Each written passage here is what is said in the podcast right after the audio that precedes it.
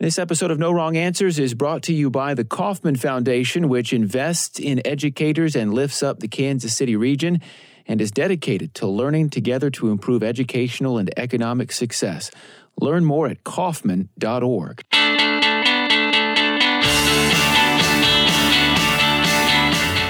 A teacher strike in West Virginia captures the education world's attention.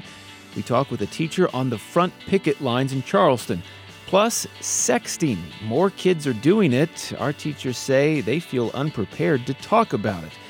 And we start a new segment, Teacher to Teacher, where our teachers talk with the teachers who had an impact on them as students. And of course, we ended up with kids these days on this episode of the No Wrong Answers podcast. Welcome to No Wrong Answers, the weekly podcast that gives you a teacherly take on the world. I'm your host, Kyle Palmer. I'm a former teacher turned journalist, and I'm joined, as always, by a group of hardworking teachers who are ready to talk. So let's introduce them. Luann Fox, what do you teach? I teach high school English. David Persley, what do you teach? High school math and computer science. And Ryan So, what do you teach? I'm an elementary school speech language pathologist. David, Luann, and Ryan are all teachers here in the Kansas City metro area. Well, Let's get to our first segment. One of the biggest education stories in the country recently has come out of West Virginia.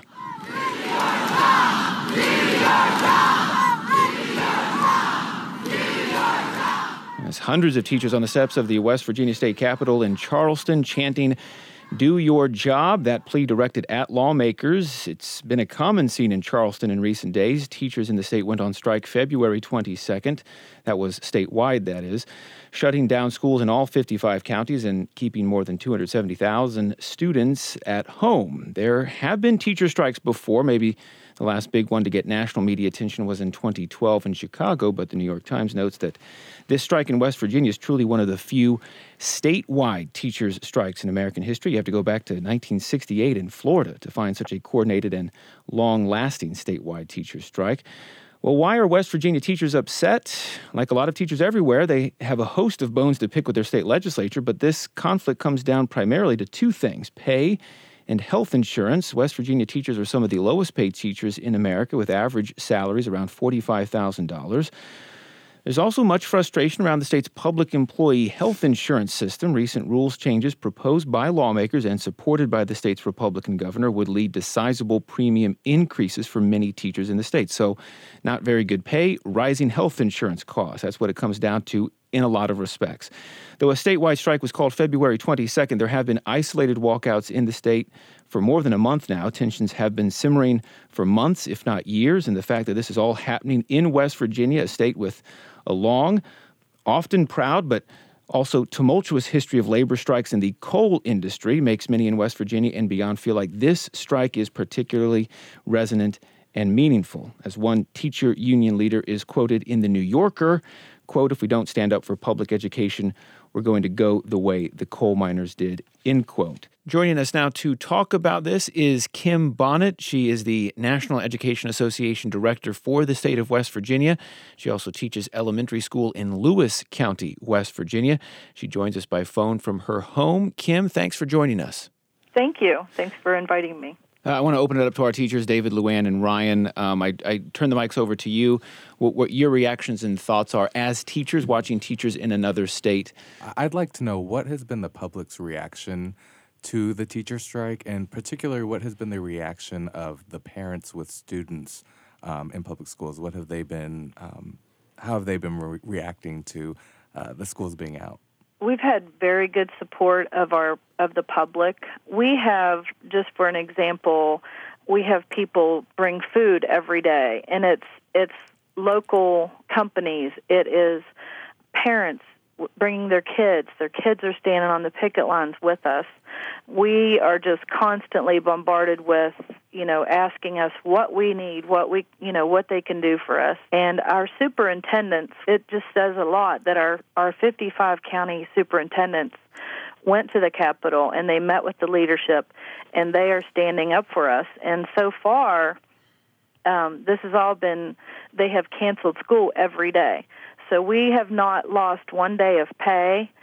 we will have to make up those days at the end of the of the school year. But we, you know, we have their support, and that means so much.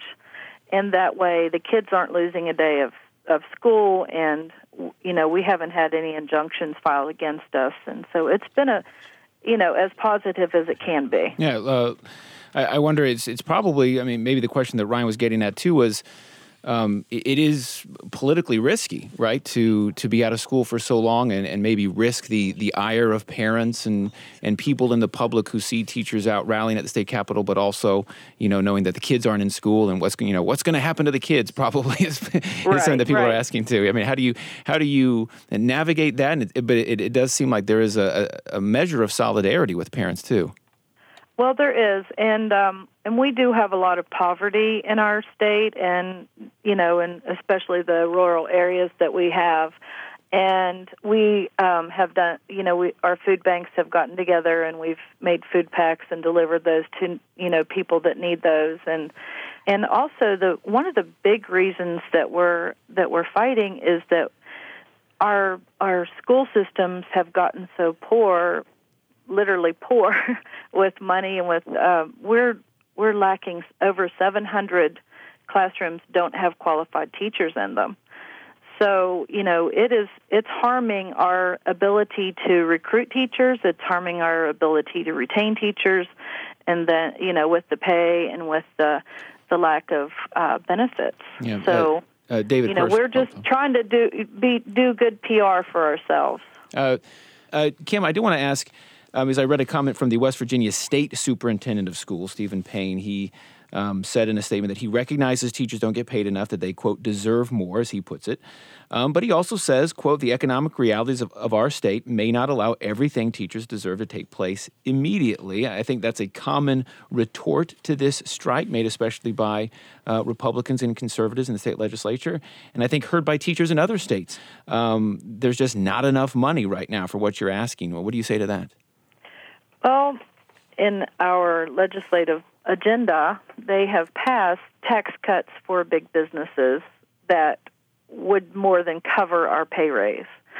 It's what their priorities are, and we in our state we have a lot of gas and oil reserves, and there's lots of you know there's lots of ways that they could raise that revenue for us. Uh, severance taxes on the gas, for an example.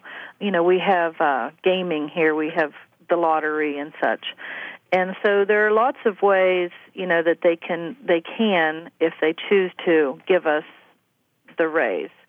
It's not so much that they don't have the money; they're just putting it in different places, Right. and that's a lot of the frustration, you know. Yeah.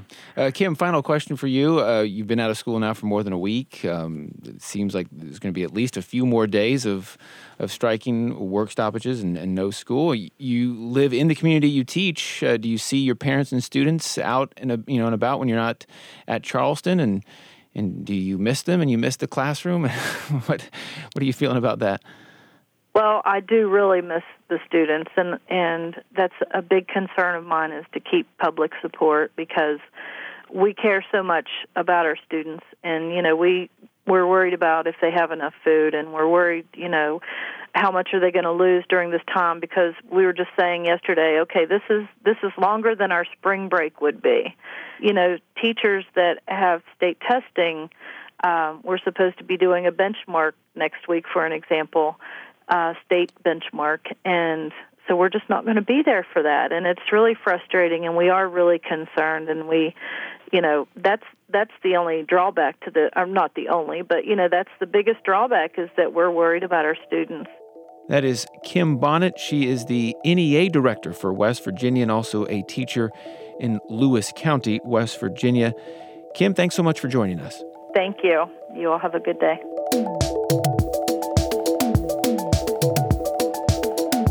Our podcast today is sponsored by the Kauffman Foundation, learning together with families, educators, entrepreneurs, and innovators to develop quality education that prepares all of Kansas City's students for the future of learning and work.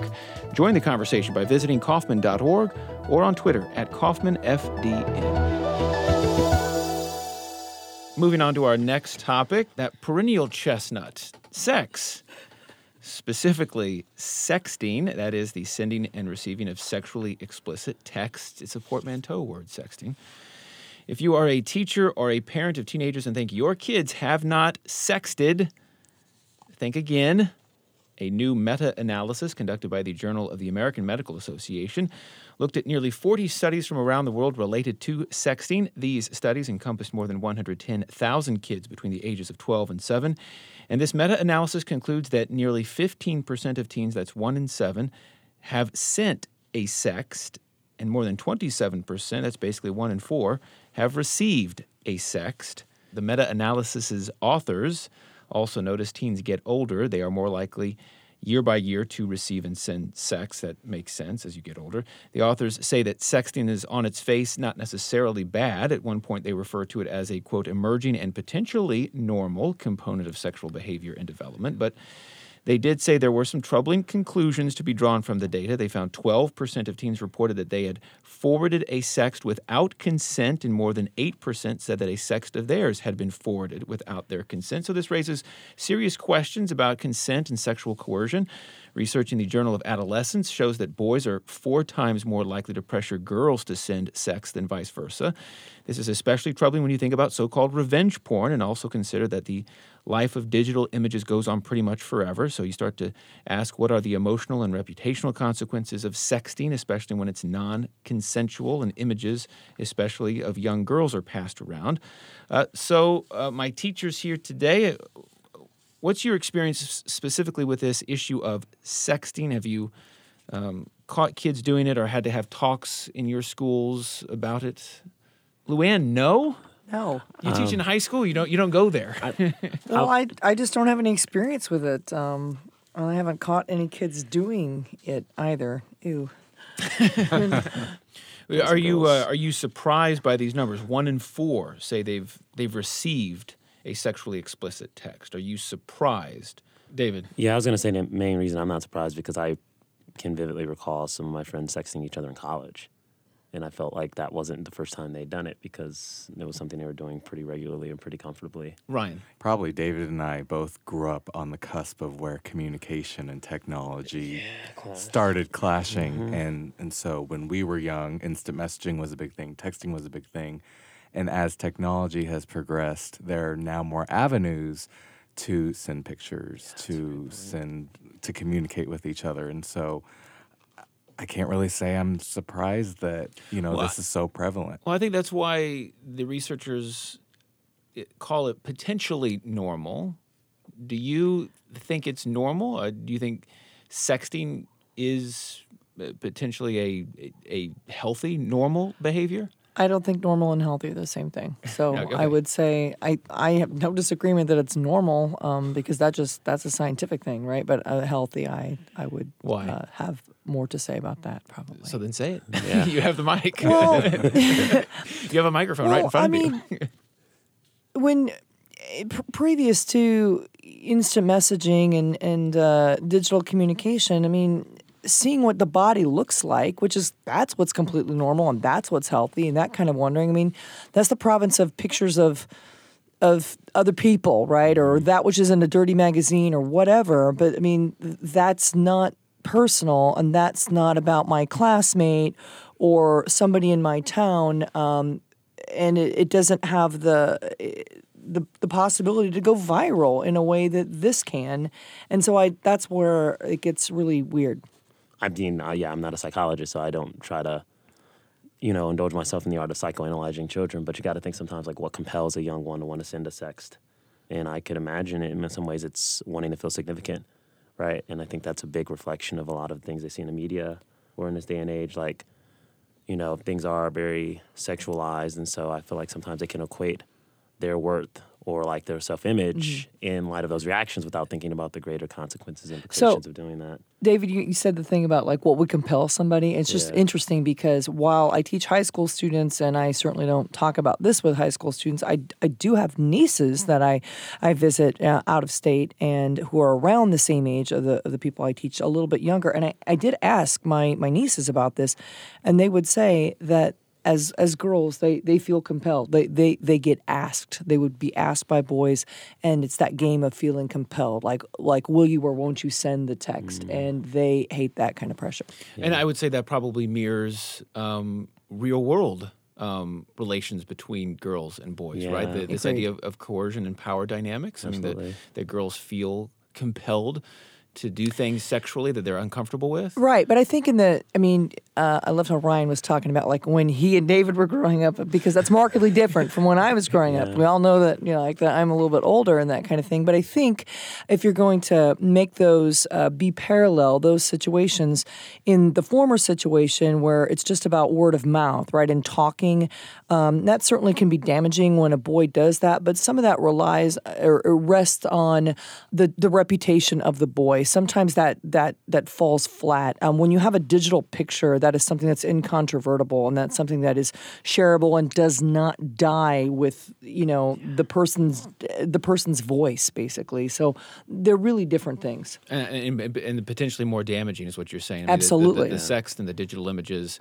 can get out faster. They can go farther. They can stay around much, much longer. Right, and it, and it isn't it isn't to say that the other thing you know back when I was in school wasn't bad either. I'm, I'm just pointing out that there really are differences. Well, I will say, I do want to point out uh, one final bit of research the Harvard Graduate School of Education did. They did a, a study published earlier this year called The Talk How Adults Can Promote Young People's Healthy Relationships and Prevent Misogyny and Sexual Harassment. Uh, there's a lot of findings in this, but the executive summary has this quote that I wanted to pull We as a society are failing to prepare young people for perhaps the most important thing they will do in life learn how to love and develop caring, healthy romantic relationships. Most adults appear to be doing shockingly little to prevent or effectively address pervasive misogyny and sexual harassment among teens and young adults. End quote. Some of the numbers out of this study. 70% of 18 to 25 year olds, so these are people who have gone on to college and, and professional careers, so after secondary education, 70% of these 18 to 25 year olds who responded to the Harvard Graduate School of Education survey reported wishing they had received more information from their parents about some emotional aspect of, rom- of a romantic relationship. And 65% of respondents wish they had received guidance on some emotional aspect of romance in a health or sex ed class at school. So, um, the broad overarching conclusion uh, not enough is being done. It seems like from the way this conversation has gone that you, you all would probably agree with that, that, that there is not enough being done proactively to, to talk to, to students about this. Yeah, absolutely. I think it's clear that when things are left to their own device, devices, you allow misogyny and toxic masculinity to persist, and and I think those things are deeply as deeply ingrained into you know the dynamics of sexting as they are our normal day to day social dynamics. I think they're kind of reflections of one another. You wonder within the context of school what people students are looking to, if, if anyone, to get you know insight and perspective on those things and and and yeah, I don't think a lot of schools Yeah. are intentional about Well, it. Well, Ryan, I mean, you teach elementary school. Theoretically, sex ed begins in the upper elementary grades, right? Before they before students move on to, to middle school. Um, Absolutely. we have fourth and fifth graders who get in trouble for saying sexually inappropriate things, who sexually harass other students. So even at the elementary level, kids know about sex. Um, and to be honest, I don't know where they're learning about sex from, but if you look at the media, sex is everywhere. I think uh, this generation that's coming up, they seem to be very open minded and, and they want to have these conversations. I, as an educator, don't feel comfortable having these conversations, but hopefully, um, uh, these students can find a parent or an, an older role model to when have say these conversations. when you say that they're open minded to these conversations, so you you- so you think that students that you teach are a- at least uh, more open to the idea of talking about sex with adults than maybe you were.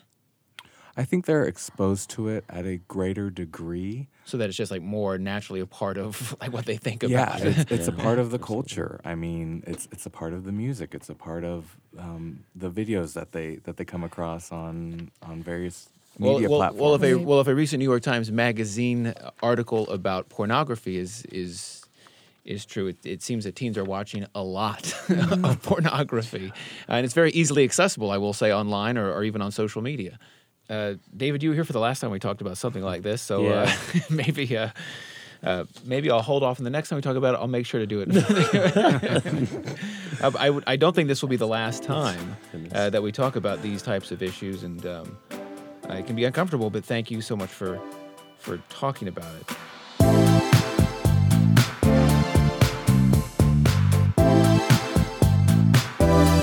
For our final segment before Kids These Days, we're trying something new. We're calling it, for now at least, Teacher to Teacher. Think of it as a kind of story corps for teachers. You know, StoryCorps, that public radio program where two people sit in a sound booth and talk to each other about some important moment or turning point in their life or a person who had an inspirational influence on them. It usually gets pretty emotional. Well, we recently asked our roster of teachers who participate on No Wrong Answers to think of a memorable teacher they had when they were students. And we said we'd tried to set up face to face interviews with that teacher. It turns out two of the teachers who you hear regularly on No Wrong Answers at one time knew each other in a much different way. Luann Fox came to a big high school in suburban Kansas City as a third year teacher about 20 years ago or so.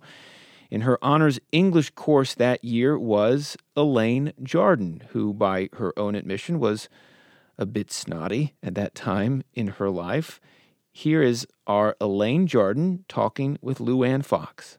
I think back about how we acted when we were in high school, and gosh, there's a lot of entitlement at that school, and still there is. And it makes me cringe to think about some of the questions you asked us, and I can remember some of our responses, and I can only imagine you standing up there just like, who are these people? What are they even doing? So what are the some what are some of the questions I asked you? We were reading.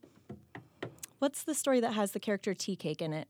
Their eyes were watching God. Their eyes were watching God. Yep. And you were asked because it's set in the South, isn't it? Yes. Yes. And I remember you had us sitting on the floor in that room with the partition, and um, you were asking us everything that we knew about the South, like some kind of a brain dump thing. And the only thing that anyone was willing to offer up was sharecroppers. And I just remember you looking at us like, literally, that's it. Like, that's the only thing that you have to contribute. And we were so smug, like, hmm, what are you going to do with that answer? And and maybe it's because I was such a new teacher that I forgot that 16 year olds don't have a lot of life experience and they wouldn't really know anything beyond that. Well, so. and also we were being kind of snotty. So I think that's fair. Another thing I remember was um, one day, so I used to teach English and I actually did the same activity with my high school students then. Um, but you had one of those TVs, you know, that was strapped on the big cart. Oh my God. And you brought it in. And I don't remember what exactly we were watching. I feel like it was related to the Three Musketeers, maybe. But you were having us watch it without the sound.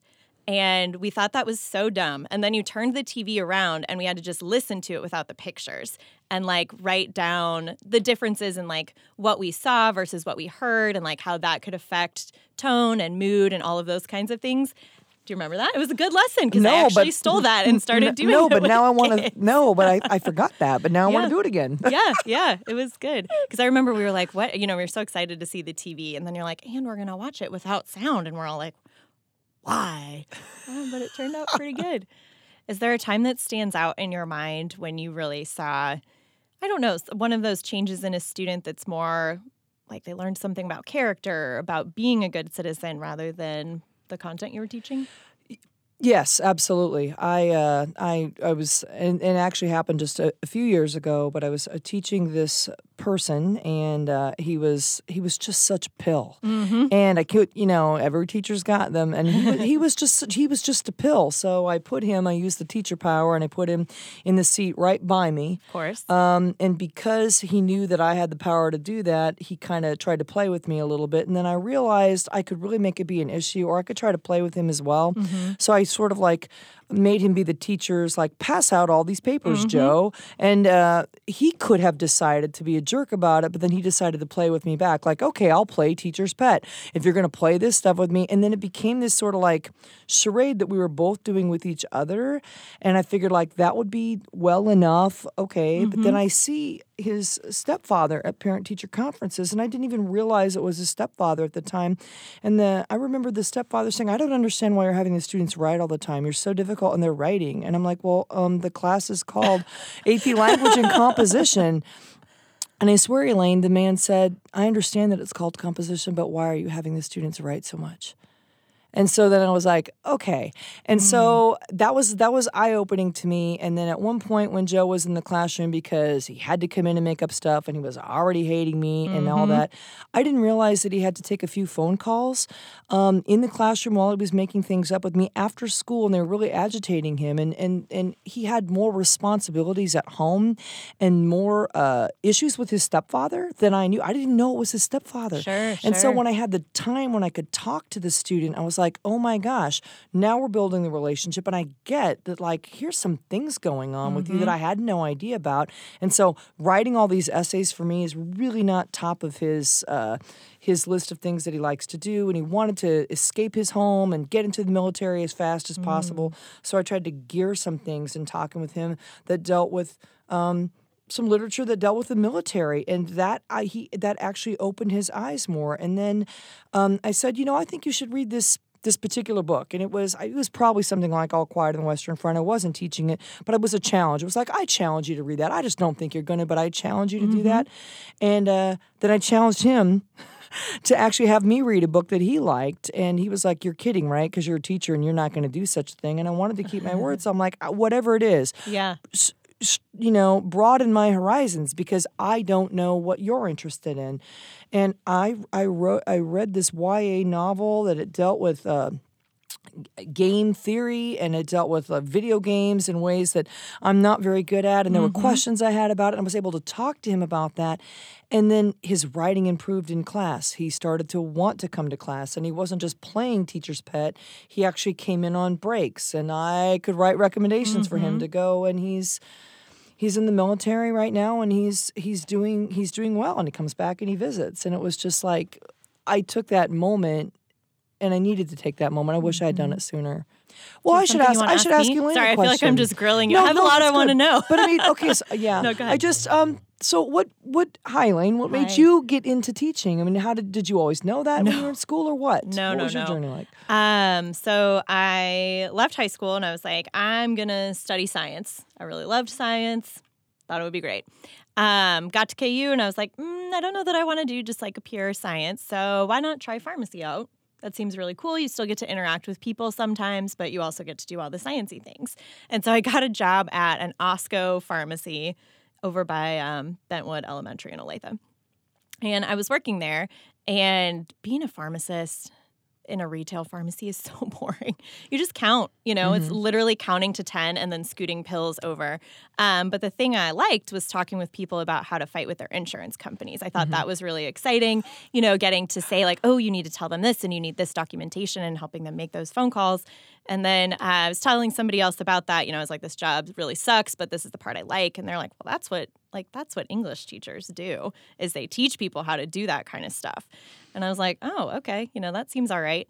Um, and English always came pretty easily to me, and I liked it a lot. And so I thought, why not do this for a while? And then I I never thought I would still be teaching. I was like, maybe three years, you know, I'll try it out, see if I even like it.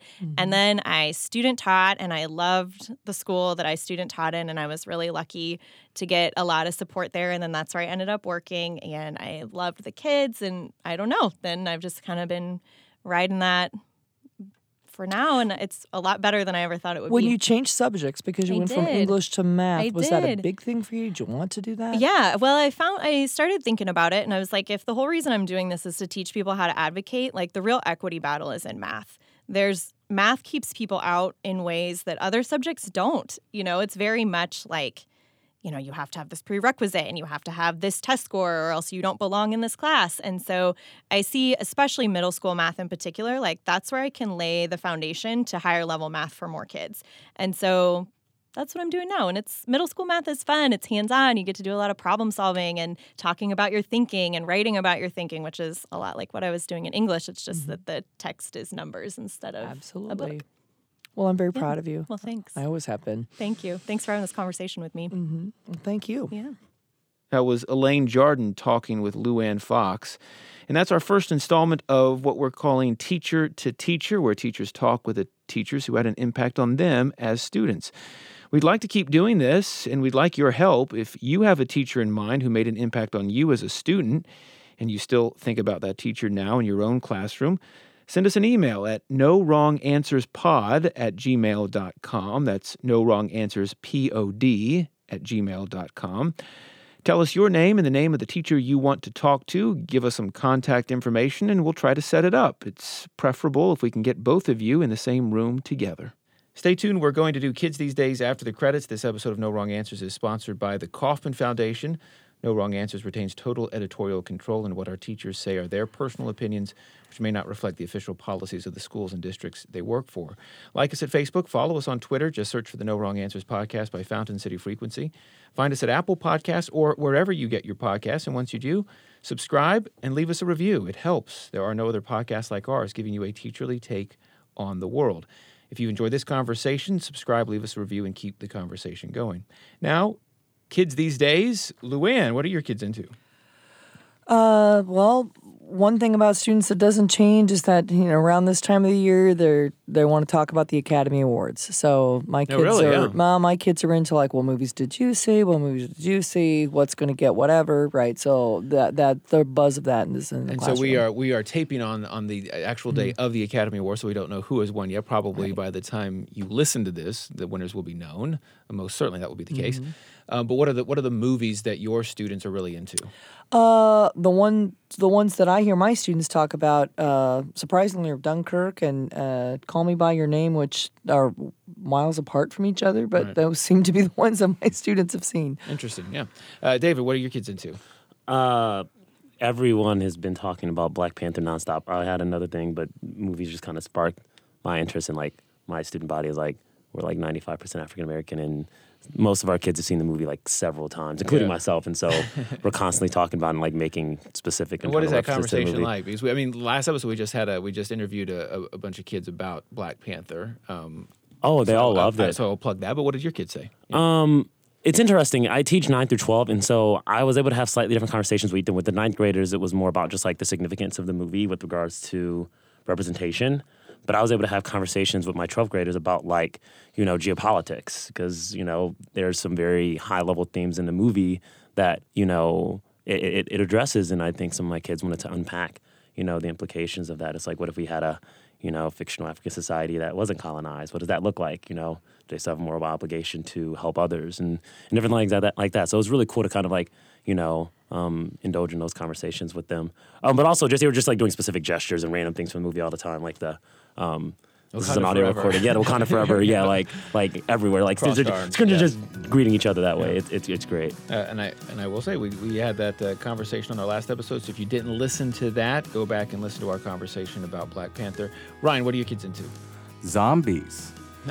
Not the flesh eating, brain eating zombies, but the singing, dancing, and romancing zombies. There is a new uh, TV movie musical called Zombies, and it's about um, how the race of zombies are ostracized from the human race and how uh, zombies are trying to integrate into human high schools and they sing and dance and Zombies. yeah zombies I think elementary school kids will be will be into zombies for a while. Um, yes Uh, well, thanks to our teachers this week, Luann Fox, David Persley, and Ryan So. Thanks as always to Matt Hodapp, who produces the podcast. Thank you to KCUR 89.3, Kansas City Public Radio, where we tape. And remember, kids, be nice to your teachers.